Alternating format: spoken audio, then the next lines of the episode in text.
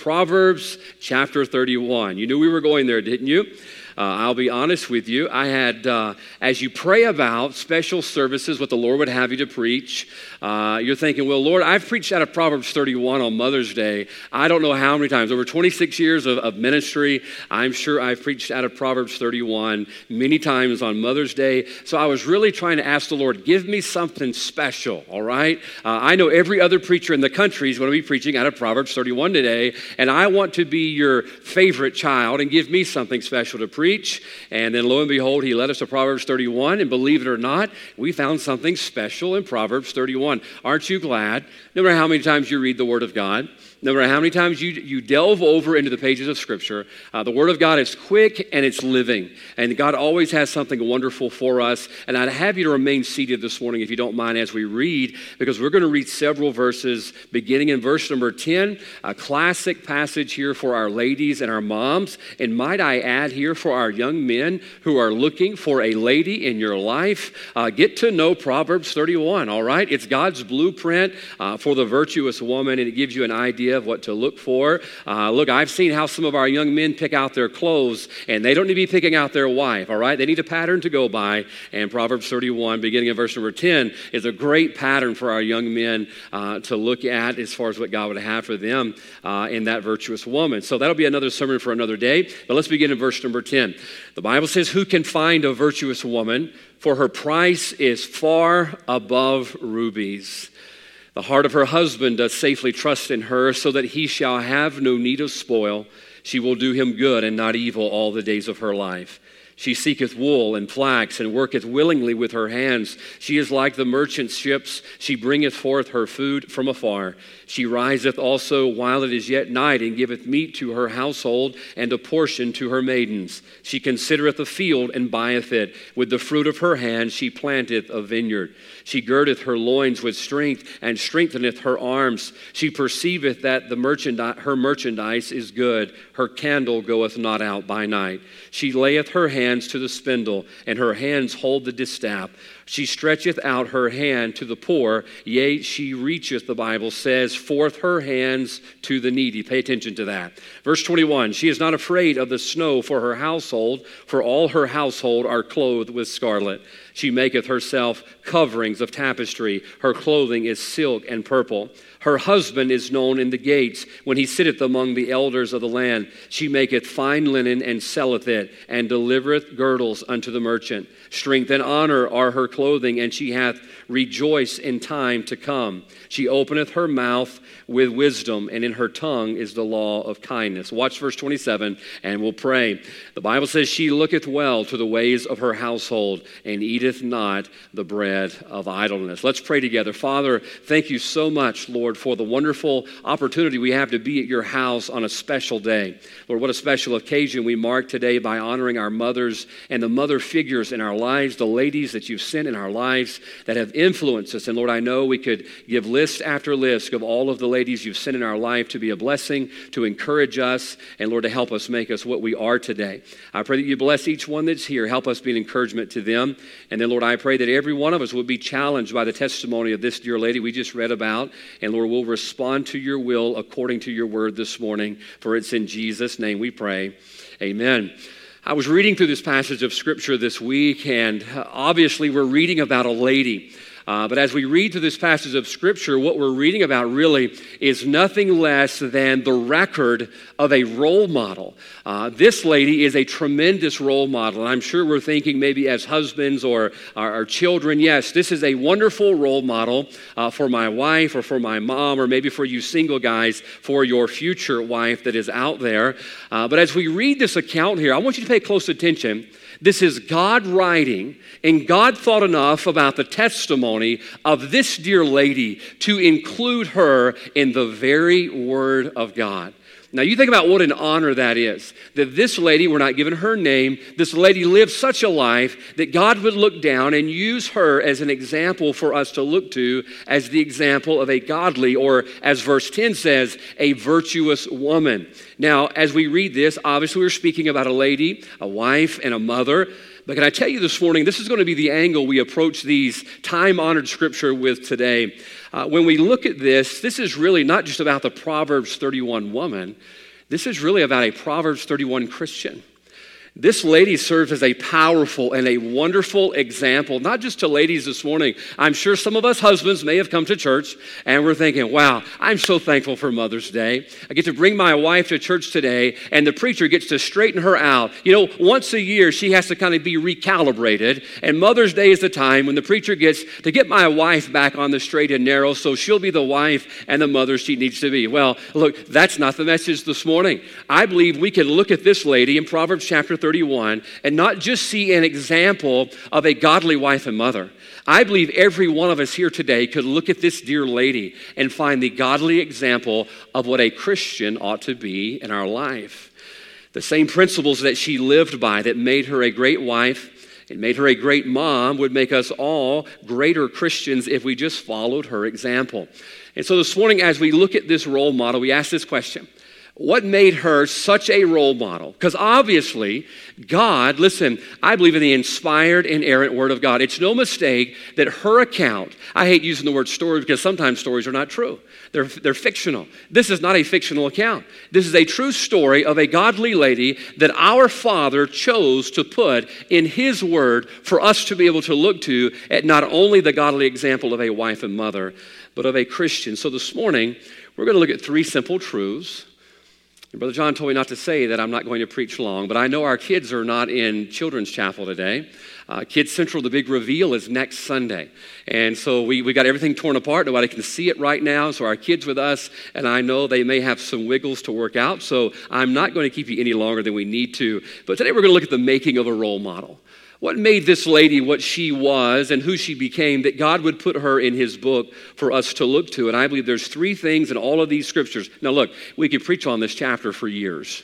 There's so many good things here that we could all learn from, but three in particular I think will help us become a better example who God would have us to be. Now, look if you will to verse number 10. The Bible says, Who can find a virtuous woman? For her price is far above rubies.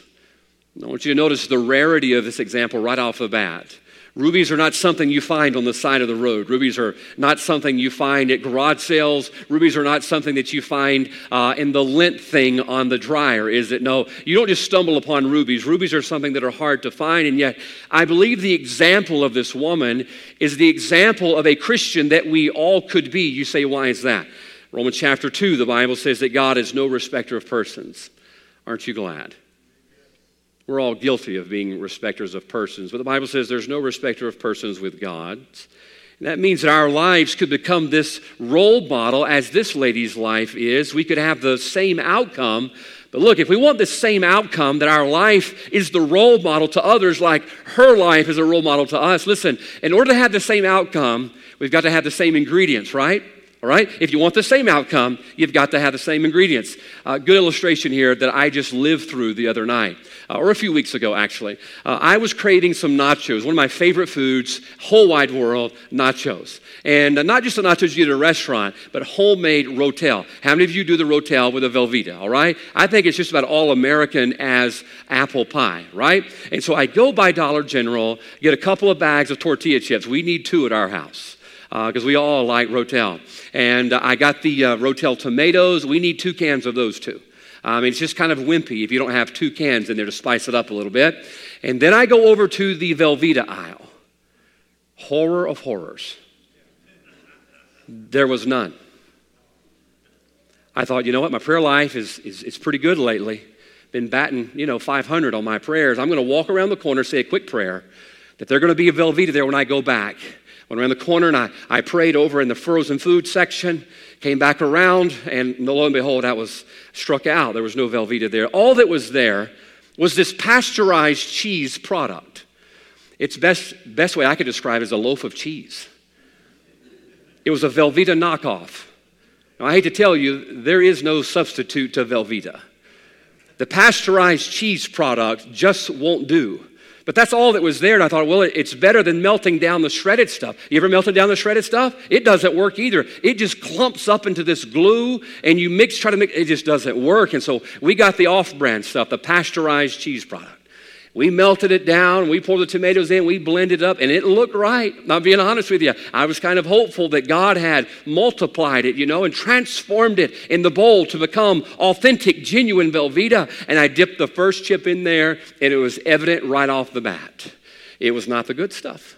It was not what I was looking for. Why? Because it wasn't the same ingredients. If you want the right outcome and you want what you're looking forward to, you got to have the same ingredients. Now, I don't know about you, but as a child of God, I want my life to be a role model type life. I want to leave behind a testimony as in Abel, the Bible says in Hebrews chapter 11, that even being dead, I want to speak.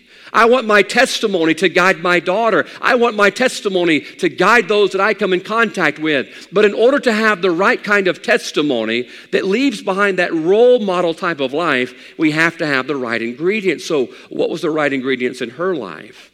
Well, notice the first thing that she understood. The Bible says that who can find a virtuous woman for her price is far above rubies. When you speak about price, you're speaking about the value of something. So notice, if you will, she understood the value of her life. The value of her life. Now, it's important to remember who's writing. Ultimately, this is God's words written about her.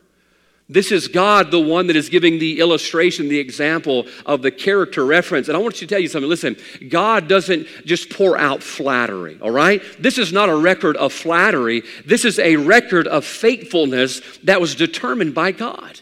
Now, folks, understand this. We as humans, we like to flatter each other, don't we? Somebody told me the other day, Boy, I think your hair is growing back. Oh, my goodness. They made it up the Christmas card list.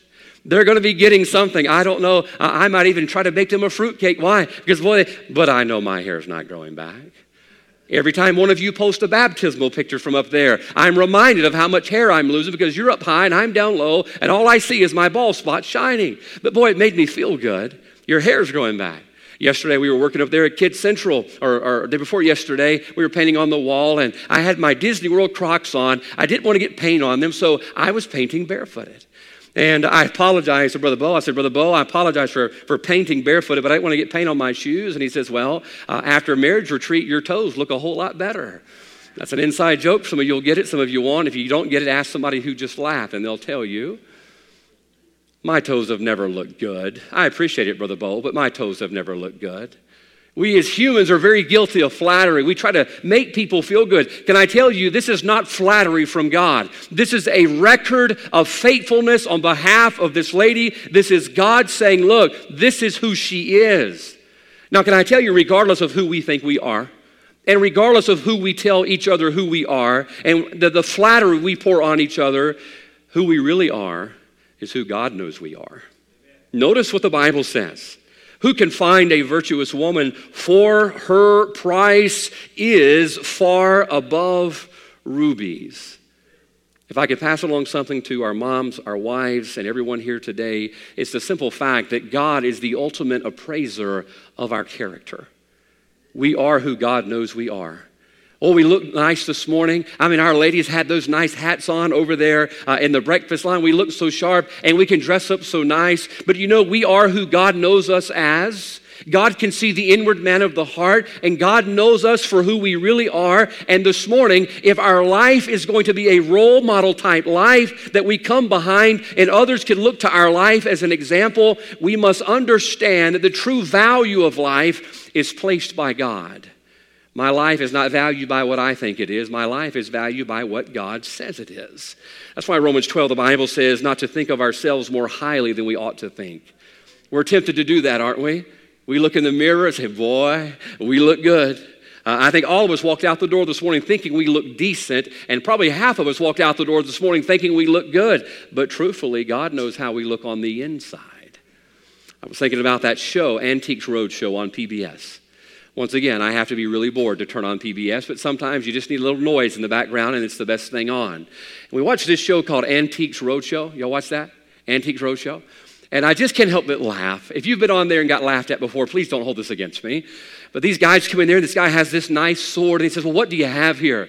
I have Napoleon's sword. My great great great grandmother passed this down through the ages, and we've been holding on to it for years because it's Napoleon's sword, and they got it off the battlefield and was presented to him for valor and honor and all of that. And the, the guy sits there and he begins to appraise it and looks at it. He says, Well, would you like to know the truth? And he says, Absolutely. Guy has a big smile on his face. Oh, that cash register is fixing to ring, and he's going to be a millionaire and quit his job. The guy says, Sir, I hate to tell you this. This was made in 1997 in China. It did not come from your grandmother. It was not Napoleon's sword. I hate to tell you, you're wrong. And watch this. They are sorely disappointed, as I would be. I'd be mad at my grandmother for telling me that story. But understand this, watch this. They're the appraiser. They're the ones who get to assess the value of what something is. And understand this God is the appraiser of our life and our testimony. And we're not what we think we are. We're not what others say we are. We are who God knows we are. And this morning, if we're going to live a role model type life, we're going to have to measure up to what God says is valuable. What does God say is valuable in verse 10? Who can find a virtuous woman? God says virtue is valuable. Now, I know in the world today, virtue is not valuable. But can I tell you something? If you have a godly wife, a godly daughter, a godly mother that's virtuous, the Bible says that her value is far above rubies. Now, folks, look, you say, well, I'm not that. And that may be disappointing. It's better to get disappointing down here than to get disappointed up there because at least we still have time down here to do something about that. Now, understand this real quickly. The value of life is what she was working for, is to what pleases God. If we want to have a life that's valuable to God, the things of God must mean something to us sooner or later. Now, the sad truth is today that oftentimes the things of God really don't come into the scope of our priorities list until later in life. And we miss out on the great opportunity of youth. That's why Ecclesiastes 12, the Bible says, Remember now thy Creator in the days of thy youth. Why? Because you're more valuable when you're young. You have more health. You can get a whole lot done. When you're older, you have wisdom. That's valuable to God. But as you get older, your health goes down, right? And you can't do everything you could. And so God says, If you want to be valuable to me, the things that matter to me must be valuable to you. Sadly, today, we have our value system off in America. Uh, as a matter of fact, yesterday we were at Brother Nate's hanging some cabinets, and I lost the tape measure. I couldn't find the tape measure. I couldn't figure out which cabinet was 30 inches, 32, and 33 inches long. And so I remembered that my cubit is about 18 inches long. This is no joke. I was measuring cabinets with my forearm. Walking through there, Brother Nate's looking at me like, What are you doing? I was laying my arm. I said, I think this one's 36 because 18 plus 18 is 36. But I hate to tell you, I got it wrong. Why? Because my measuring stick was not too accurate. You know, I thought that I could guess what it was by my measuring stick, but my measuring stick didn't matter. And when it comes to value in life, can I tell you the only measuring stick that matters is God's? God's the only one who can assess value to our life. Here's the sad truth this morning. So many of our young people are trying to live up to the standard of what the world calls value. And watch this they're trading what God calls valuable for what the world calls value. And oh, they're trading the good stuff for the knockoffs. Why? Because watch this virtue is valuable to God. It says, Who can find one? They're hard to find. Luke chapter 12, verse 15, the Bible says, Take heed and beware of covetousness. For a man's life consisteth not in the abundance of things which he possesseth. How often in this life do we assess value by material gain? I've got a lot of this. I got a big shiny this. Mine is better than yours. My house is bigger than yours. My car is more shiny than yours. My bank account is bigger than yours. But can I tell you, the Bible says that our life doesn't consist amongst the abundance of things that we possess. God says, What I value is virtue. I read some interesting articles this week on this topic that I think will surprise you at just how skewed the world's value system is. Several years ago, a Brazilian manufacturer put a UFO detector that's run off AA batteries on eBay. The detector could detect fluctuations in the Earth's magnetic field caused by visitations from alien spacecraft. The final winning bid was $135.03. Now, don't raise your hand if you bought it, all right? Because I'll think less of you. Somebody put value on that a UFO detector, and of all things, it runs off AA batteries. How could, could it be if it only runs off, if it plugged in, Brother John, maybe. I mean, maybe I would buy that just to see because some of you, I'm not sure that you're from here anyway, so maybe that would come in handy. But somebody put value on that. Give you another one. A grilled cheese sandwich said to bear the image of the Virgin Mary sold on eBay for a whopping $28,000. I'm thinking we got to figure out some way to burn grilled cheese to look like people. $28,000. See, how could somebody do that? The value system in our world is off, it's skewed. This was probably one of the saddest ones. A potato chip shaped like a cowboy went for $1,000. And already, already chewed piece of gum by Britney Spears sold for 65, uh, $263. How could people pay that? Because they valued it. They valued it. The value system in America is off. The Bible says what God values is virtue. And if we want to live a life that is a role model type life where others come behind us and can find direction, we're going to have to understand the value of life is what God says it is. 1 John 2:16 for all that is in the world the lust of the flesh, the lust of the eyes and the pride of life is not of the Father but is of the world. The world puts value on the lust of the flesh, the lust of the eyes and the pride of life the value system of the world is off. God says, listen, if you're going to be a role model, it's not what you have, it's who you are, and you need to be virtuous. Remember this, and I'll give you the second thing. If you're valuable to God, you'll be valuable to your family. We sang about it a moment ago. If you're valuable to God, you're going to be valuable to your family. So, what do you mean by that? Remember Obed Edom? Obed Edom had the home where they brought the, brought the ark of God. When they brought it up from the Philistines, they put it in the house of Obed Edom. The ark of God represented the presence of God that went with the children of Israel. And when they brought, it, brought in the ark of God into his home, the Bible says that God blessed his household. Because Obed Edom made room in his house for the presence of God. You see where we're going with this? Folks, listen, your children will be blessed if you will make room in your heart and your life for the presence of God. I assure you, listen, if you will make God and the things of God of value in your life, I'll promise you, you'll be more valuable to your children. I say this all the time. So thankful to have my parents here this morning. I have my sister here as well. We would both tell you the same. T- there she is over here. My parents are over here. My sister over here. We would both tell you this morning. We are the proud product of praying parents. Listen, I have so many blessings in my life. Listen, God has been so good to me in my life, and it's not because of me, it's because of the influence of godly parents in my life. The things of God were valuable to them, and oh, I reaped the benefits from that. Do you know, I think it'll be considered child abuse for mom and dad to live ungodly. It ought to be considered child abuse. Why? Because you're denying your children the blessings, the protection, the providence, the hand of God. Listen, you're denying them what God could be doing in your home if you would just get God in the center of your house, just like Obed Edom did. We've got to understand the things that mean something to God and the value of life. The Bible says here is virtue. Number two, let's skip down to verse 27 real quickly. The Bible says she looketh well to the ways of her household and eateth not the bread of idleness. Now, verse 27 really just sums up verse 11 all the way down through verse number 26. When you read all of those verses, I don't know about you, I get tired just reading them. This was a busy woman. Look up to verse number 12 or verse number 13. She seeketh wool and flax and works with her hands. The Bible says she's like a merchant ship bringing in food from afar off. Look, I've seen some of your teenagers eat. I understand that well.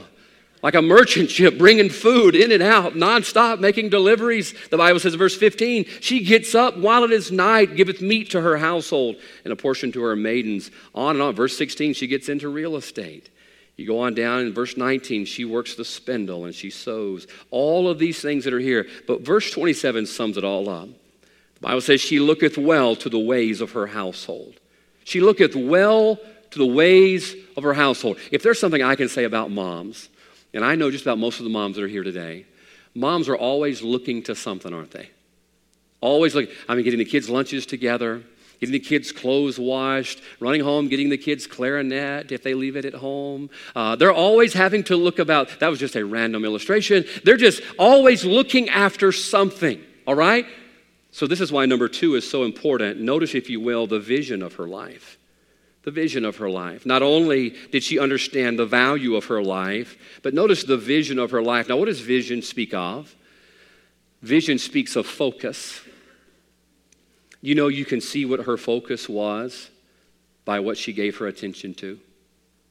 You look at verse number 13 all the way down to verse number 26, and you can see that she had a vision. She had focus in her life. She had priorities in her life. You know, if you want to get a sneak peek at what your life and the legacy of your life is going to leave behind, all you need to do is see what your focus is today.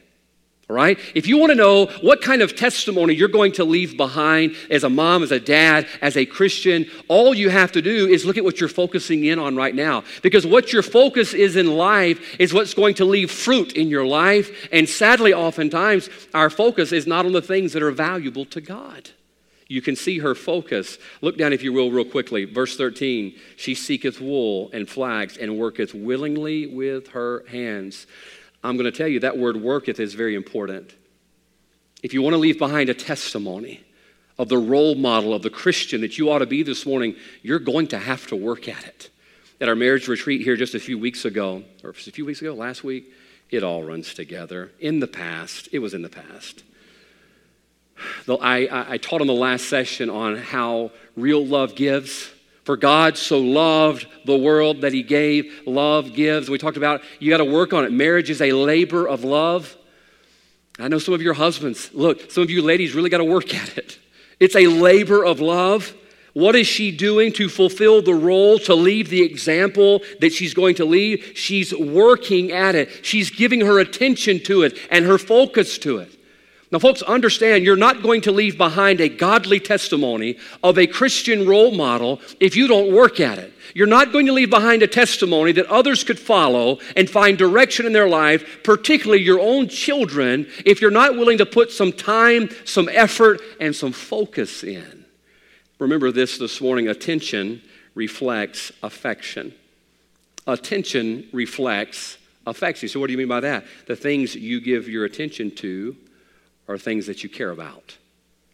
The things we give our attention to are the things we care about. I have no doubt in my mind that her children and her husband felt loved. Why? Because she gave them her attention. I told you before the, the gentleman that I met at Cracker Barrel here a few months ago was witnessing to him, wanted to share Christ with him, and uh, he was sitting there eating his dinner, and I didn't want to interrupt his dinner, but the Holy Spirit kind of let us go talk to him for a few minutes. And uh, he, boy, gave me the, the greatest advice that I shared with you just a few weeks ago. He says, You'll make time for the things that are important to you. You'll make time for the things that are important to you. Brother John mentions all the time about why so often our young ladies get carried off out into the world by some young man who doesn't care about the things of God, doesn't lead them the way God would have them to lead their home. Oftentimes, it's simply because he showed her attention when oftentimes dads don't. I know it's not Father's Day, all right? Even though our ladies are smiling like, yeah, get on them for a minute. Folks, look, our children know we care. God knows we care by the things that we give our attention to. What does John 15, 13 say? Greater love hath no man than this, that a man lay his life down for his friends. Look, the effort that you make, the focus of your attention to lay your life down, if you laid your life down for me, I would just go ahead and assume that you at least like me a little bit. Or maybe even some of you might even love me a little bit. I don't know. But to do that, to give your attention, to give of yourself, certainly that would mean, hey, that I am the focus of your attention. But oftentimes in our life, we don't leave the testimony of the, the role model that we should be. Why? Because our focus is off. We're focused on other things. We're one of the most distracted cultures I think that has ever walked the planet Earth. I'll give you a sad statistic. I pulled out my phone before I came through that door a moment ago, and I looked at the list of all the different types of pictures we have on our phones now, and I looked at the selfies section. You ever looked at that? It gives you a number of how many selfies you have on your phone. I'm fixing to confess before you. I have 2,945 selfies on my phone.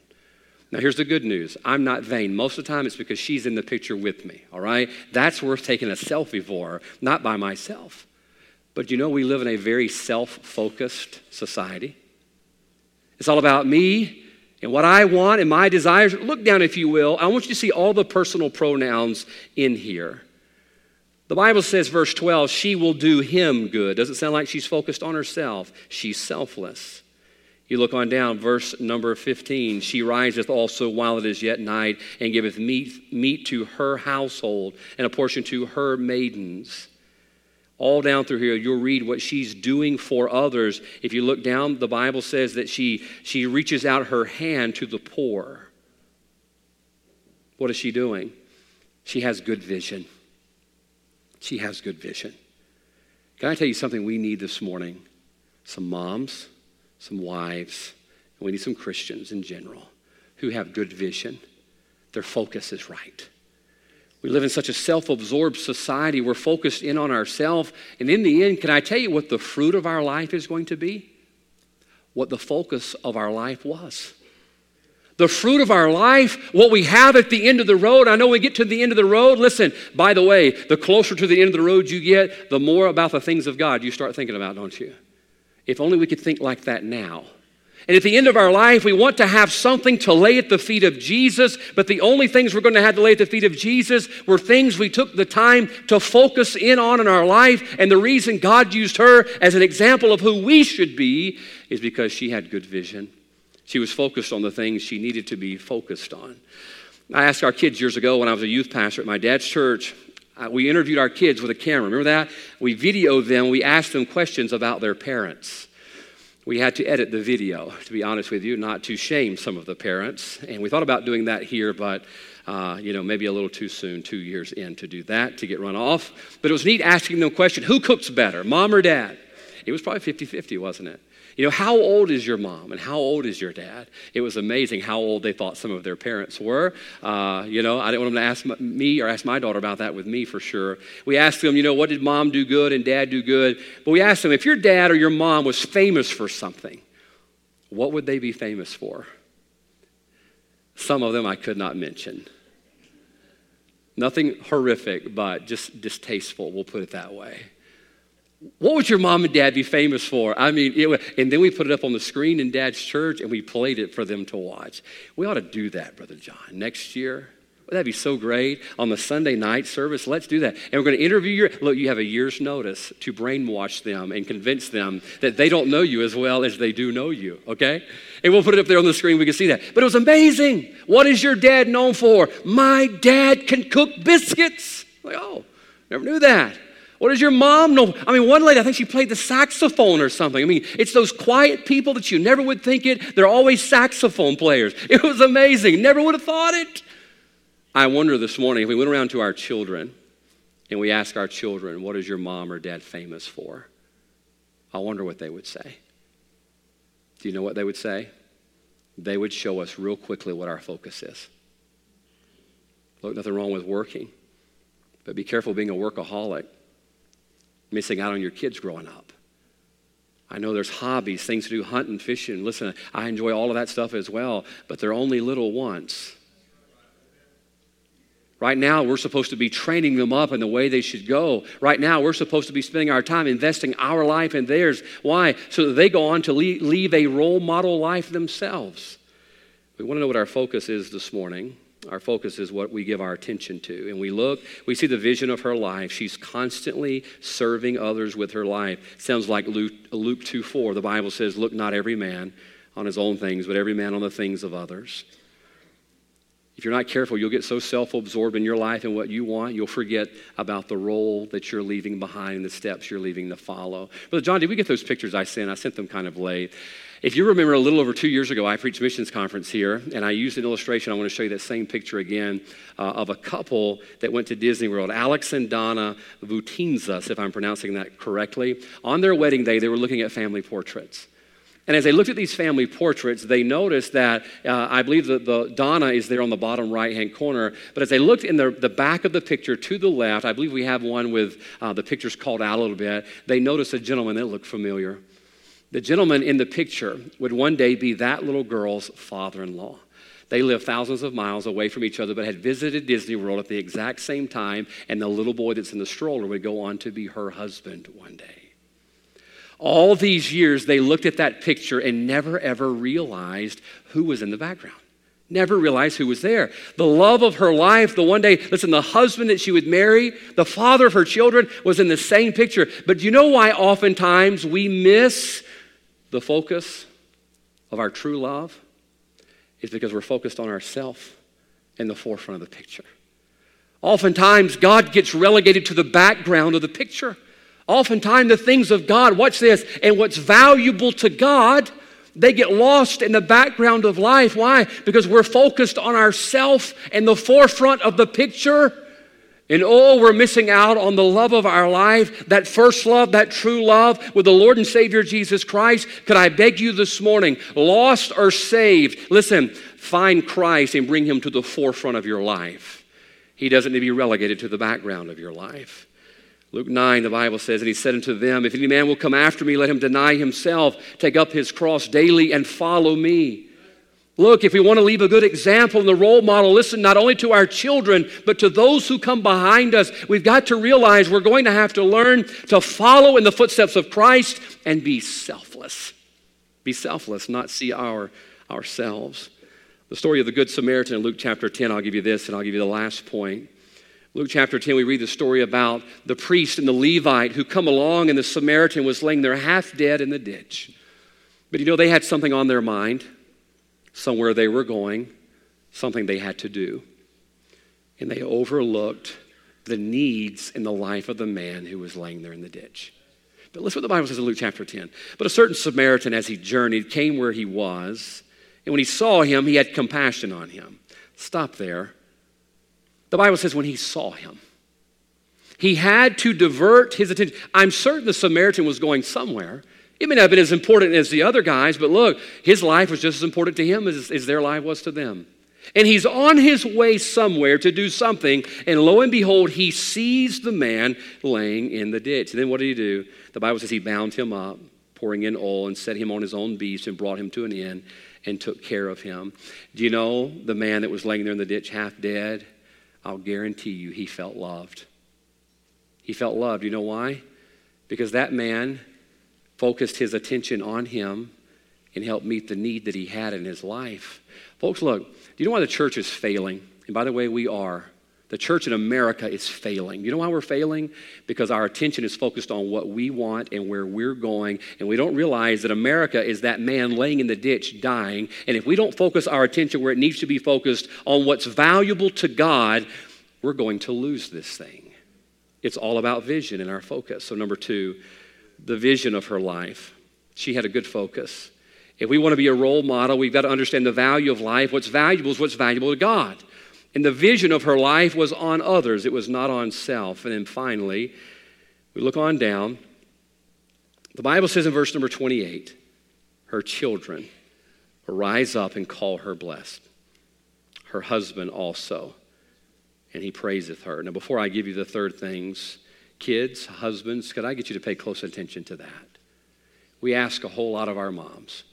We do and the mother figures in our life. I know a lot of us, look, we have ladies in our life that have been a blessing to us. We ask a lot of them, it wouldn't hurt every once in a while to bless them and to praise them. Buy her some flowers. But the Bible says, when I read verse 20, or, or uh, when I read verse 28, the Bible says her children are rise up and call her blessed. I couldn't help but think about a jury. You know, you present a case, at the end of the case, it goes to the jury.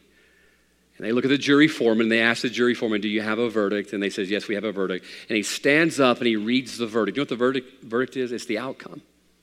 Here's the outcome. And he gives the verdict of the case.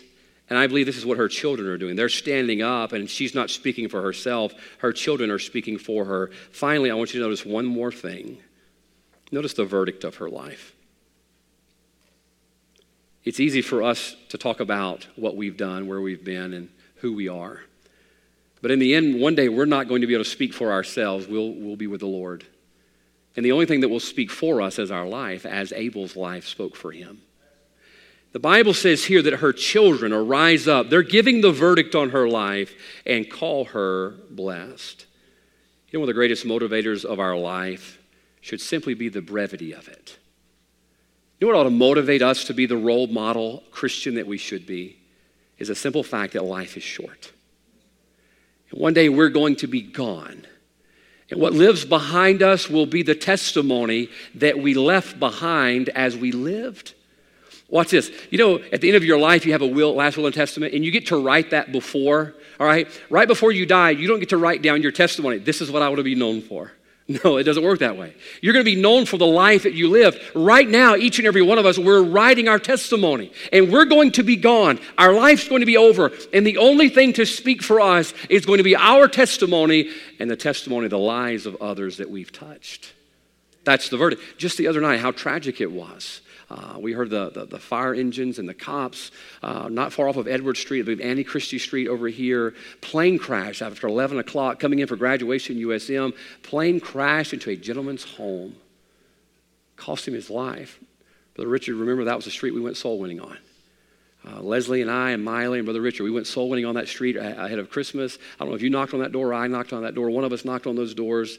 And that plane would crash in that gentleman's house.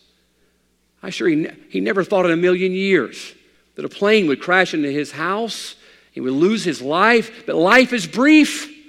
We don't know how much time we have to write the story and to leave the example. Therefore, knowing one day our lives will leave behind a verdict, why don't we start living a life that's going to leave the testimony that we would like to hear? Right now, we're doing that. In closing, I was thinking about when we stand before God at the judgment seat of Christ. 2 Corinthians 5, I'll read you here in just a second. The Bible says that we're all going to appear before the judgment seat of Christ. Those of us that are saved, and I hope you are, and if you're not, you can be before you leave here today. The Bible says we're going to stand before Him, and you know what He's going to give us? The verdict of our life. The verdict. Now, if you're saved, you're saved. If you're standing at the judgment seat of Christ, you're saved, you're sealed, you cannot lose it. But we're going to give an account for what we did in this life. As I read this verse where the Bible says her children rise up, oh, I hope one day my daughter will rise up and say, you know what? He wasn't the prettiest guy in the world, couldn't sing very good, but man, he was faithful. I hope she rises up one day and said, Dad was faithful. But fast forward a little further down the road, I hope that when I stand at the judgment seat of Christ, that my father rises up and he says, Well done. The verdict at that moment, it's going to be too late to change the verdict of whether I was faithful. Verse 10, 2 Corinthians 5 For we must all appear before the judgment seat of Christ, that every one may receive the things done in his body. According to that he hath done, whether it be good or bad, knowing therefore the terror of the Lord, we persuade men. What is he telling us? One day there's going to be a verdict. We're going to reach the end of our life. And the Lord's going to know all too well who we were or who we were not. And oh, that our Father would rise up and say, Well done. Well done.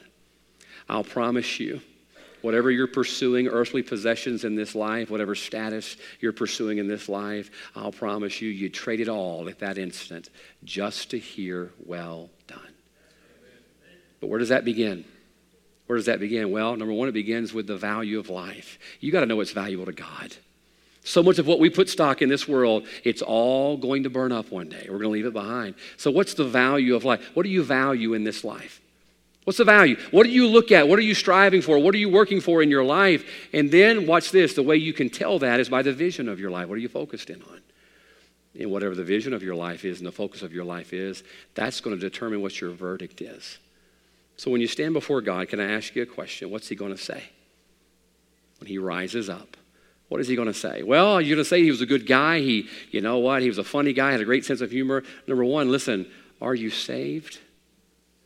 Is he going to say, Depart from me, I never knew you? Have you ever trusted the Lord Jesus Christ as your personal Savior? My wife let me listen to a song the other day. Wonderful, wonderful song. I don't know the title of it. Uh, it was about a, sung by a young family talking about their grandfather being a preacher. And it says he used to tell the story of Jesus and the song, uh, the story of the gospel and the good news of the gospel. But one day I made it mine. Have you ever made the story of the good news of the gospel yours? Have you trusted Christ as your personal Savior? Do you know for sure if you died right now, you're going to heaven? You can. Uh, that's the greatest legacy you could leave behind to your children. Just last night, one of our members, Miss Turnage, Lewis called and said his wife uh, went home to be with the Lord last night. She had been going through some illness and some ailment in her life. And I said, Isn't it good to know that she had put her faith and trust in Jesus? And we know where she's at. What a testimony she left behind that she's better now than she's ever been. Would your children have that testimony this morning? Moms, can I ask you? Wives, can I ask you, would your husband, would your children know if you died right now that you're in heaven? Oh, you can leave that testimony this morning. If you are saved, can I ask you, are you living a life that leaves behind a pattern that they can follow? What do you value in life? What's your vision? What's your focus in life? And that determines our verdict in life. Heads are bowed, eyes are closed. Let's stop there. Let's stand to our feet. No one's looking around. Heads are bowed, eyes are closed. The making of a role model begins with value. What do you value? What are you working for in this life? What is your vision? What are you focused in on? That's going to decide your verdict this morning. Let's make sure our priorities are where they need to be, that our children would have an example to follow even after we're gone. Heavenly Father, I thank you this morning, Lord, for the example of this Proverbs 31 Christian who, Father, valued the things that you valued. She had a vision, much like the vision you have. Lord, she saw others and not self, and she sought out things, Lord, pre- preparing for the future. I pray that, Father, you'll help this morning. There's one here who hasn't trusted you as Savior, that, Father, they'll see the only thing that matters today is for them to come to know you as their Savior and to make you theirs. Lord, I pray for the saved that are here today. Help us get our priorities and our focus where it needs to be. That, Father, we would hear that verdict of well done one day, that our children could rise up and, Lord, not only call us blessed, but follow in our footsteps as well. And I thank you for what you're going to do in Jesus' name. Amen. Heads